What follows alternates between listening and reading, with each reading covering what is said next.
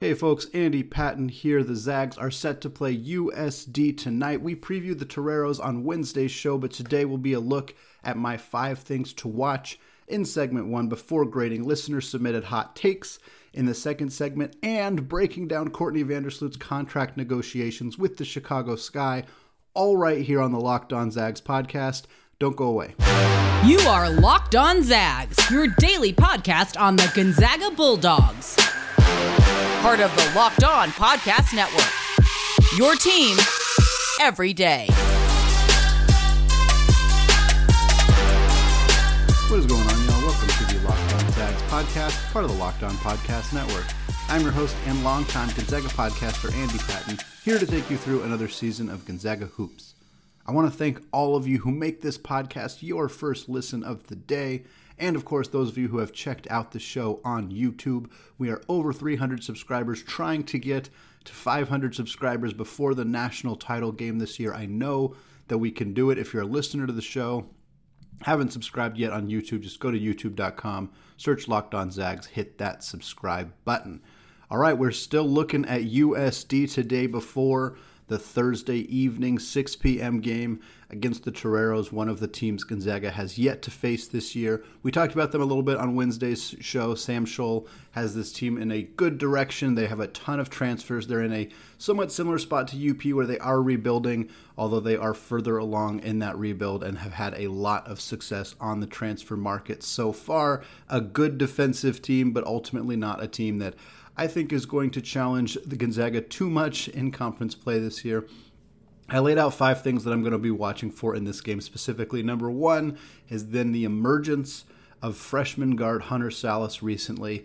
In my notes, I just put more Hunter Sallis, please. We have seen a lot more of Hunter Sallis the last few games, something that fans had been clamoring for for quite a while. He was kind of the the fourth guard, clearly behind Andrew Nembhard, Andrew Bolton, and Nolan Hickman. I don't think that that was undeserved, and that's not a knock on Sallis. It's just that all three of those guys are very, very good and were filling very specific roles, while Sallis was and still is kind of filling the role as like an energizer bunny, a cutter, a guy who moves well without the basketball, plays great defense, but isn't the primary ball handler, isn't a shooter necessarily, is kind of just more of a glue guy type, doing all of the little things. Uh, and that's a great role for him, and he's been filling it spectacularly. But ultimately, next year, if he returns, which the expectation is that he will, he's going to be a primary ball handler. He's going to need to be a shooter. He's going to want to develop those skills to be the, the lead man because that's the skills that's going to get him in the NBA, and of course, the skills that are going to help him uh, lead this team next season. So we've been seeing more of that from him lately. He's been playing more uh, over his last game, eight games. He's averaging 18 minutes per game, seven and a half points, about one assist, and about a half a steal over those eight games, he is also shooting a blistering 66.7% from the field. He's making two thirds of his field goal attempts. He's also shooting 43% from three.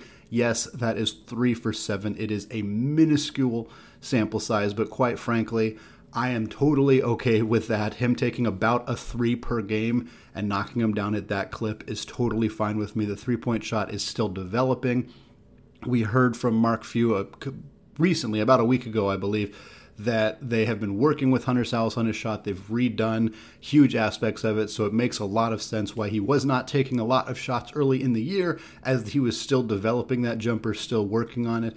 Now you're starting to see the confidence. The shot looks good. It's clear it's been redone. Dan Dickau brought it up on a recent broadcast. You're starting to see more of that confidence from him.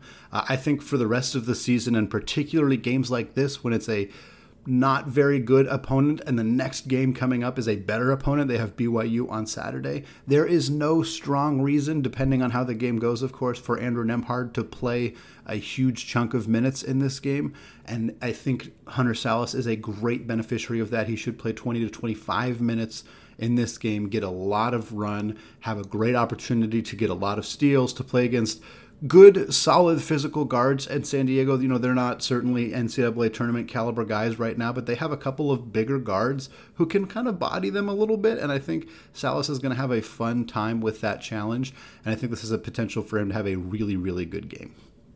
Number two, how do the Zags use Drew Timme? It's been an interesting couple of games for Drew Timme. Uh, he's obviously had that really bad first half against San Francisco a few weeks ago, where he was, I think, one for eight in the first half. He finished that game with 23 points. Obviously, not a bad night per se, but he was only nine for 20 from the field. And then you had the LMU game where he was four for seven, a much more efficient game. But he only took seven shots and only scored eight points against a team that he would normally score well over 20 points against quite easily. And then against Portland, he only shot six for 13 from the field, another kind of eyebrow raising performance from Drew Timme. I want to be very clear. I am not worried about Drew Timme. I am not worried about this team if Drew Timme is not quite shooting as well as he has historically. I don't think that this is any cause for major concern, but it is something to watch. That is certainly the situation. What has been great and what I think will ultimately help Gonzaga long term is the fact that they don't need Drew Timme to win games. They don't need Drew Timme to be efficient. Obviously, you could still beat Portland without Drew Timme, but if Gonzaga looked kind of flustered and confused and didn't know where to go with the basketball, even if they ultimately won, that would be a cause for concern. That is not what happened. Against Portland, they shot 41 threes because Shantay Legans and their strategy was take away the post, make them beat you from the outside and Gonzaga dropped 104 points against the Pilots and was able to do it. That strategy is not necessarily going to work against everybody, but what has been nice is that the Zags can rely on more interior post scoring, even if it's not Drew Timme. Last year, they did not have that. If Drew Timme wasn't scoring in the paint, Gonzaga was not scoring in the paint. This year, you have Chet Holmgren, who is a complete monster down low. He gets a lot of attention for his outside shooting, and justifiably so lately. He's been an incredible three point shooter. It feels like he never misses his threes, but he is a highly efficient low post scorer. He's obviously a rim runner. He's good in uh, good alley oop situations, but back to the basket scoring, he's good at that too. And then you have Anton Watson, who last year was not a back to the basket scorer, was not much of an interior post presence offensively at all. Now he has developed into a very, very good low post scorer. The Zags don't need Drew Timme to be you know, shooting 65% from the field and scoring 25 points every night for them to win. It's not a bad thing when it happens, far from it, in fact, but it is not something they necessarily need. And I'll be interested to see how aggressive they are at trying to get Drew Timme the basketball in this game, or if they look to go to other options to still get points on the board. Number three, and it kind of ties into that one, and it's been on here multiple times. How does Gonzaga look beyond the arc? Uh, and more importantly, I think in this case, how does San Diego respond defensively? San Diego is one of the best defensive teams in the WCC. Part of that, at least numbers wise, is because they have not played Gonzaga yet. Everybody who has played Gonzaga, their defensive numbers are skewed because Gonzaga scores a crap ton of points. Gonzaga shooting 44% from beyond the arc in conference play. As I already mentioned, they took 41 threes against UP. I think it's important to note they made 18 of them, which is crazy. That is a ridiculous high rate of threes, the most threes they've made in the kennel. My main question is is is USD is Sam Scholl and their staff going to try to force Gonzaga to shoot threes because we've seen multiple teams do this, not just teams like UP who kind of don't have a choice because they don't have a ton of size. Texas Texas Tech attempted to do this as well and Gonzaga beat them from beyond the arc. Gonzaga has proved that they can do that now, something they did not have in their arsenal early in the year. Will Sam Scholl and the San Diego Toreros attempt to do that Will they attempt to stop them from from shooting at the perimeter? That seems risky because that allows some of Gonzaga's bigs potentially more room to operate down low.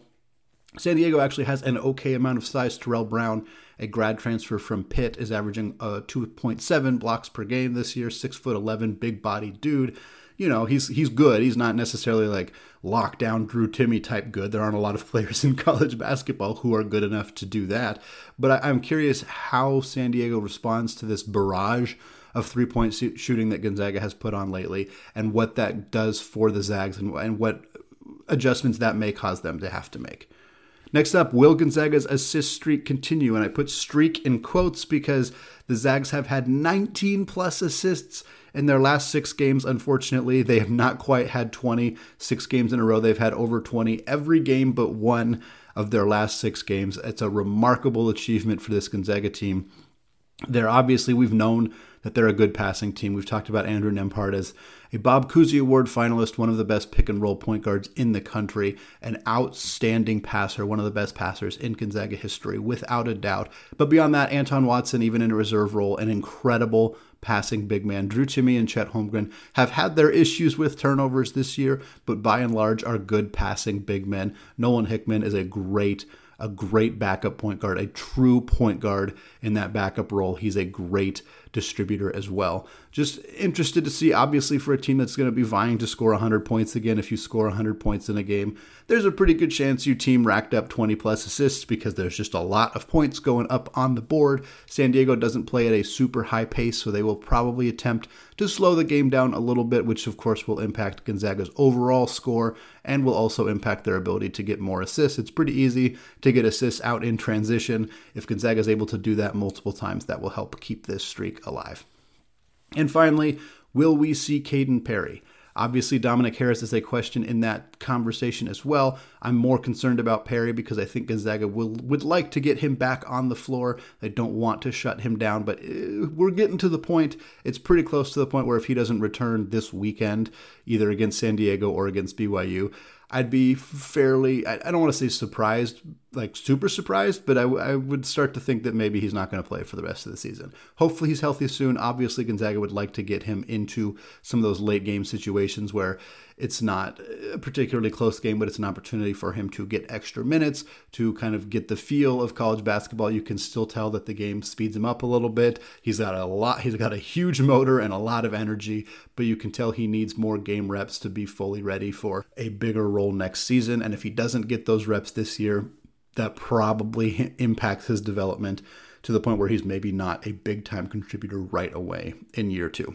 Of course, if Kaden Perry's not ready, more Ben Gregg, not a bad thing because Ben Gregg is going through a lot of the same things as Kaden Perry, where he is clearly talented. Uh, clearly, the plan is for him to be a part of the future. He still has some work to do. He's still got some development he needs to do, particularly on the defensive end of the floor. More minutes in games like this where he gets those opportunities, where the coaching staff can see him in game situations and correct him and coach him and watch film with him and say, this is what this is the what you missed, this is what you should have done here, those kinds of education, which is much harder to do in practices and much easier to do when a player is actually in a game situation. Hopefully, we get to see plenty of Ben Gregg if we don't see Kaden Perry. Ideally, we see both. But if it's just Ben Gregg and he gets six, seven minute run uh, at the end of the second half and an opportunity to continue to grow and get better, that's not necessarily a bad thing as well. All right, second segment, I'm going to be grading listener submitted hot takes for Andy Locks like we do every Thursday, just one segment of them today. But before we get there, let's talk about today's sponsor, Bet Online. There might be less football being played, but betonline.net has way more stuff to bet on this playoff season. From scores, totals, and player performance props to where the next fired coach is going to land, BetOnline is the number one spot for all things NFL betting in 2022. And it's not just football. BetOnline.net's basketball, hockey, boxing, and UFC odds coverage is the best in the business. From sports right down to your favorite Vegas casino games, BetOnline is your number one online wagering destination. BetOnline is the fastest and easiest way to wager on all of your favorite sports and play your favorite games. That's BetOnline, where the game starts.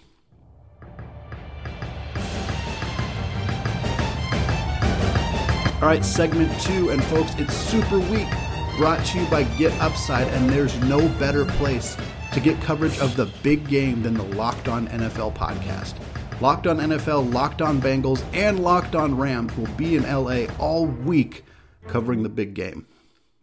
All right, it's Andy Locks here on Locked On Zags grading listener submitted hot takes talking about whether they are too hot, too cold, or just right. We got four of them to get through today. This first one comes from Mike Miller at Miller Mike 123 on Twitter. He says BYU is the fourth best team in the WCC. So I don't know if this is referring to record wise, like where they finish at the end of the conference play, where they finish in the conference tournament, or just pure talent wise. Uh, all of them, I think the answer is it's just right, I guess. Right now they are fourth in the conference in terms of conference record. They're behind San Diego, technically, who has a better conference record, again, in part because they have avoided playing most of the good teams so far, just the way the schedule has shaken out. I don't think that San Diego will finish ahead of BYU. I do think it is quite possible that San Francisco, who right now is a half game behind BYU, will finish ahead of them. There's a good chance they will jump them on Thursday night, the, the evening I am recording this, because they are playing BYU. It's going to be a huge game for bubble implications. This game, there's a pretty good chance that this game knocks somebody off of a, a line in the NCAA tournament right now.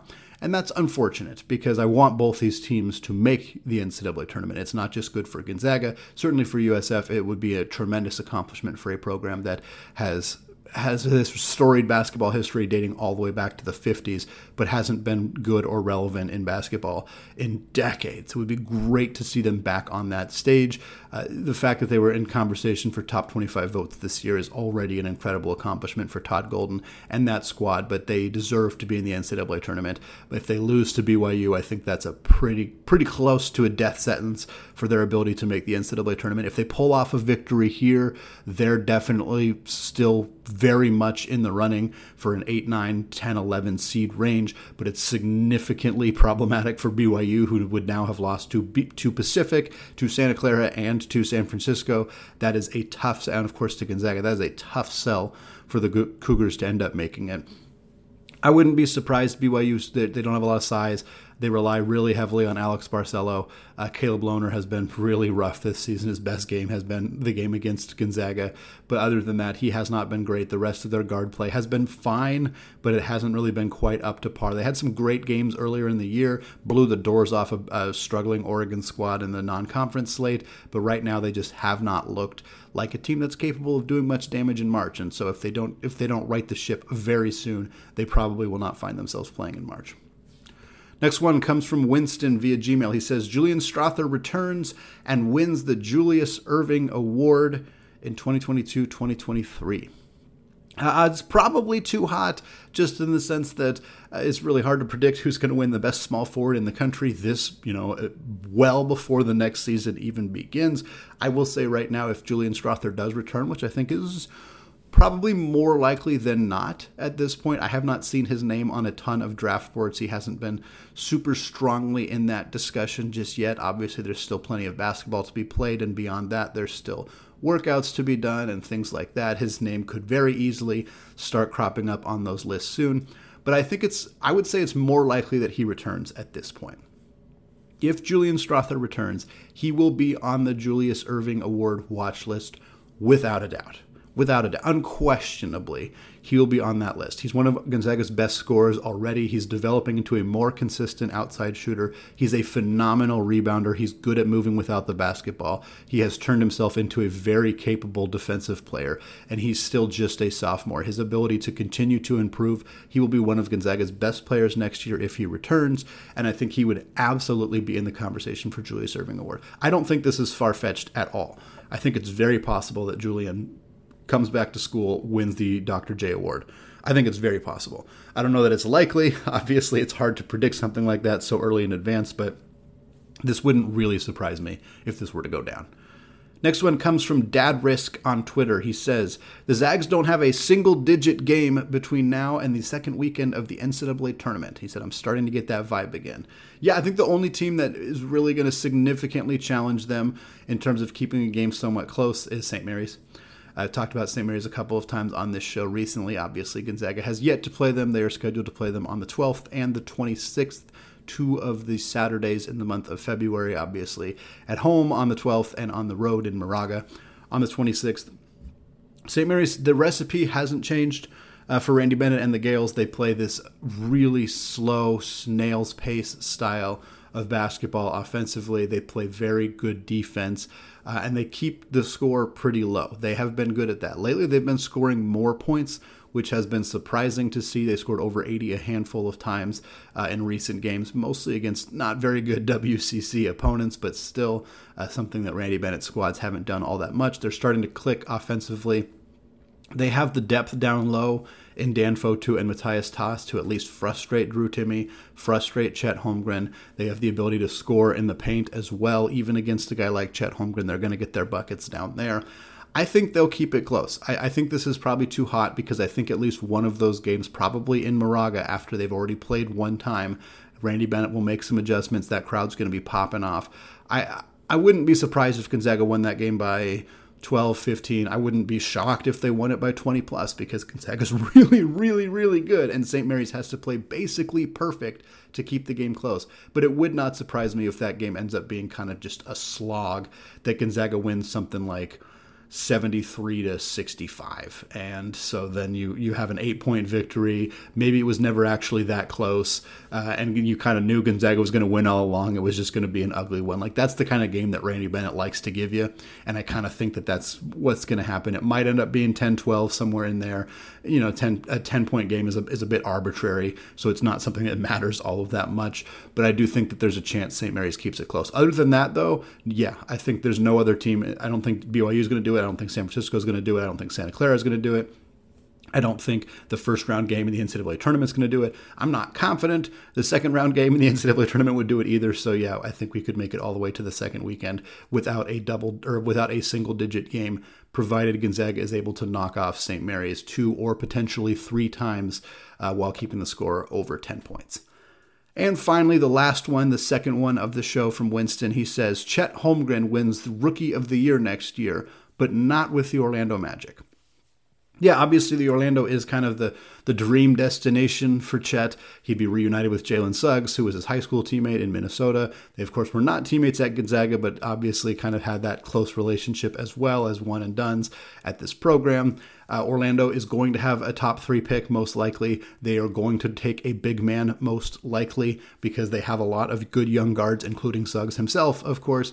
Uh, so they're going to be in the mix for Paolo Banchero. They're going to be in the mix for Jabari Smith from Auburn. And they're going to be in the mix for Chet Holmgren. And they're going to end up with one of those three guys, most likely. So I don't think it's crazy to think he ends up in Orlando, but obviously, if you're betting, you're going to bet the field as opposed to Orlando. I could see him ending up in Houston. I could see him ending up in Indiana. There's a lot of other places that Chet Holmgren could start his professional basketball career. In terms of winning the Rookie of the Year, it's going to be tough.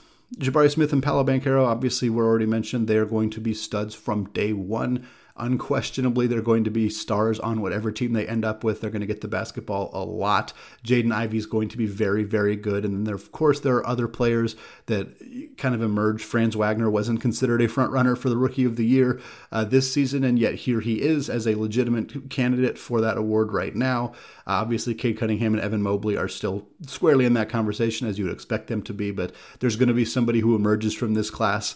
Uh, maybe it's a Johnny Davis type player. Uh, maybe it's Ben Mathurin from Arizona, somebody like that who emerges and becomes a legitimate Rookie of the Year candidate. But Chet Holmgren winning Rookie of the Year and playing somewhere other than Orlando, neither of those two things are very surprising to me. So I could absolutely see that happening. All right, two segments down, one to go. This one we're going to discuss the latest news about Chicago Sky star Courtney Vandersloot. But before we get there, let's talk about Get Upside. Hey Zags fans, Andy Patton here with an incredible app everyone who buys gas needs to know about called Get Upside. My listeners are making up to 25 cents for every gallon of gas every time they fill up. Just download the free Get Upside app in the App Store or Google Play right now. Use promo code SCORE and get a bonus 25 cents per gallon on your first fill up. That's up to 50 cents cash back. Don't pay full price at the pump anymore. Get cash back using Get Upside. Just download the app for free and use promo code SCORE to get up to 50 cents per gallon cash back on your first tank. Some people who drive a lot are making as much as two to three hundred dollars a month in cash back, and there's no catch. The cash back gets added right to your account.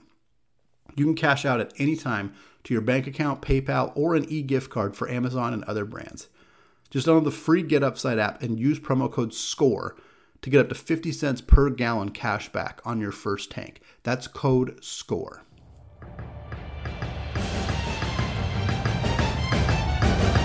All right, segment three, still Andy Patton, still locked on Zags. Switching over to talk about Courtney Vandersloot for those of you who missed this news. First of all, shout out Wednesday was National Girls and Women in Sports day. It was kind of a, a, a, interesting timing for this news about Courtney Vandersloot's contract dispute to come out on a day that celebrates women in sport. But I just want to give a shout out to wonderful women that I have worked with in sports. Uh, my first job at uh, Seattle University was under a woman boss. Uh, my first job at the University of Portland was under a female boss, a silver medalist at the Beijing Olympics uh, for the uh, the water polo team, Allison Nodler. Uh, my boss at uh, the Seahawks Wire when I wrote for the Seattle Seahawks, Liz Matthews. So I've I've worked under a lot of women in sports, and they are incredible. It is so inspiring to see the work that they do, and certainly distressing to see how people react sometimes to women in sports. And obviously, we had recent stories of that with the Jeff Garcia quotes from the former San Francisco quarterback who was going after Mina Kimes, which is never, ever, ever a good idea to go after Mina Kimes, and it went very poorly for him, obviously. Uh, so celebrate women in sports. That's my main message here. But it was also a good opportunity to talk about Courtney Vandersloot, somebody who I talked about a lot over the offseason as they were in the process of winning the WNBA championship for the Chicago Sky, an incredible accomplishment for Courtney and her wife, Allie Quigley, who's one of their best players as well. Uh, Courtney was the catalyst for that championship. She played in a, such a critical role as the starting point guard, an all-star, not not an all-star caliber player, an all-star player, one of the best passers in WNBA history, and certainly one of the best passers last season. And now, after Chicago wins this championship, they do all their celebration.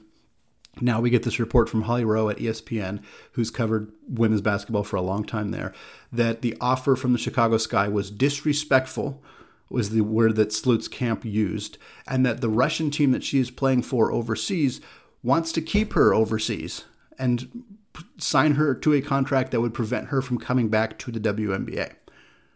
Now, one thing that needs to be noted here that is maybe not familiar to people who don't follow the WNBA particularly closely most players Sloot has always done this. It's part of the reason that her jersey retirement ceremony took so long to happen and still, unfortunately, has not happened because of COVID. Most WNBA players, even the All Stars, the ones like Courtney, play another season of basketball after the WNBA season's over overseas. The reason that they do this is because they make a lot, a lot more money. Women's basketball overseas is compensated significantly better than the WNBA. The WNBA season is not very long, I believe it is of 30 or so games, including the playoffs. So you have nine months of no basketball and this very small salary that you made during the basketball season. So it is not surprising to see these players go overseas, play in Europe, make a ton more money, and then come back and play in the WNBA.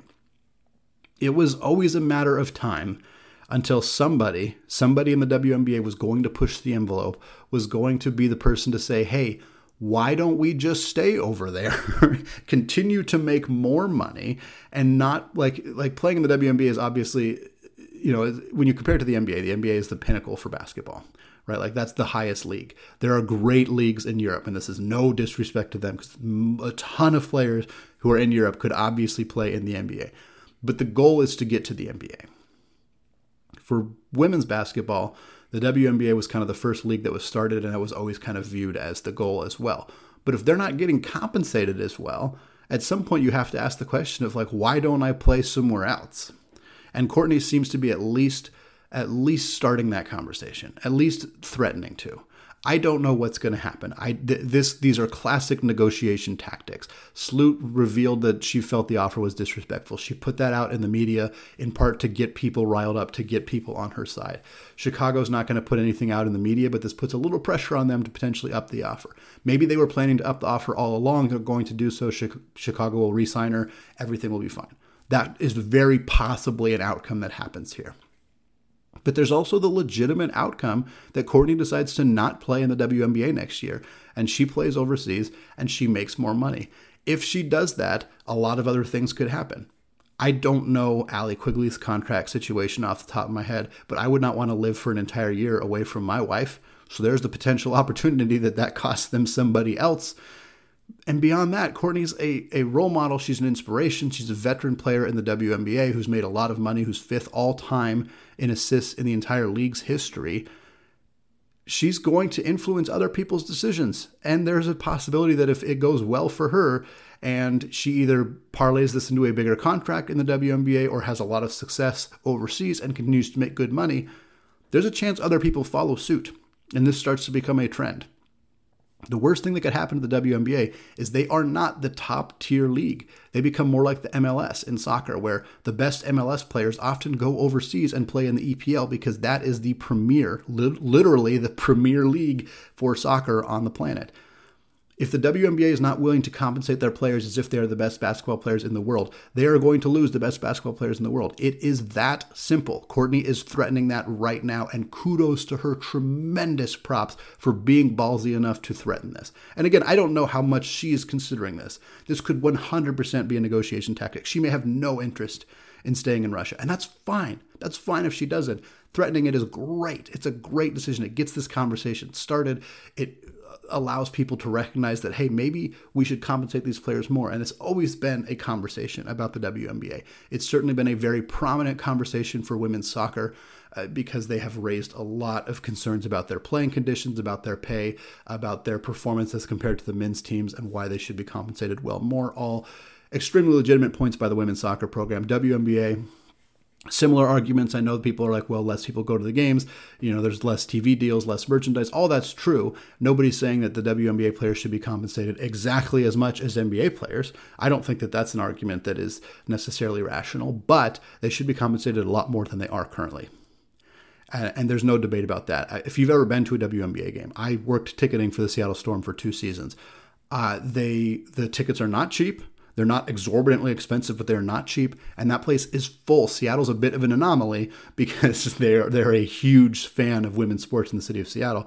But it is not uncommon to see these WNBA arenas packed with fans, with little girls with jerseys. Uh, they do have TV deals. Like this is not a tiny league that can't afford to pay their players. They just aren't compensating them the way that they should. And she just won the city a championship she was the catalyst for them to win it all for the first time. I pay is a problem in the entire WNBA, and Sloot is a critical piece now in starting that conversation for women's basketball players. And if this negotiation continues and she continues th- this this threat to potentially play overseas, it could have very significant ramifications for women's basketball as a whole and for the WNBA as a whole. And I'm really proud that Courtney is a Gonzaga alum and willing to have these conversations and willing to be the face of this potential movement for the WNBA because I think it's a critical thing that long overdue for this league, and she seems to be the person willing to push it along. All right, happy Zags Day. Can't wait to chat with you all on Thursday night during the San Diego game. Look for a reaction pod on Friday, of course, and a preview of the BYU Cougars, all right here on the Locked On Zags podcast, available wherever you get your podcasts and now on YouTube. Go to youtube.com, hit search Locked On Zags, hit that subscribe button if you have not already. Finally, thank you again to those of you who make this podcast your first listen of the day. Now is a great time to make your second listen, the Locked On Bets podcast. Locked On Bets is your daily one stop shop for all of your sports gambling needs. Locked On Bets is hosted by your boy Q with expert analysis and insight from Lee Sterling. All right, thank you all for listening, and go Zags.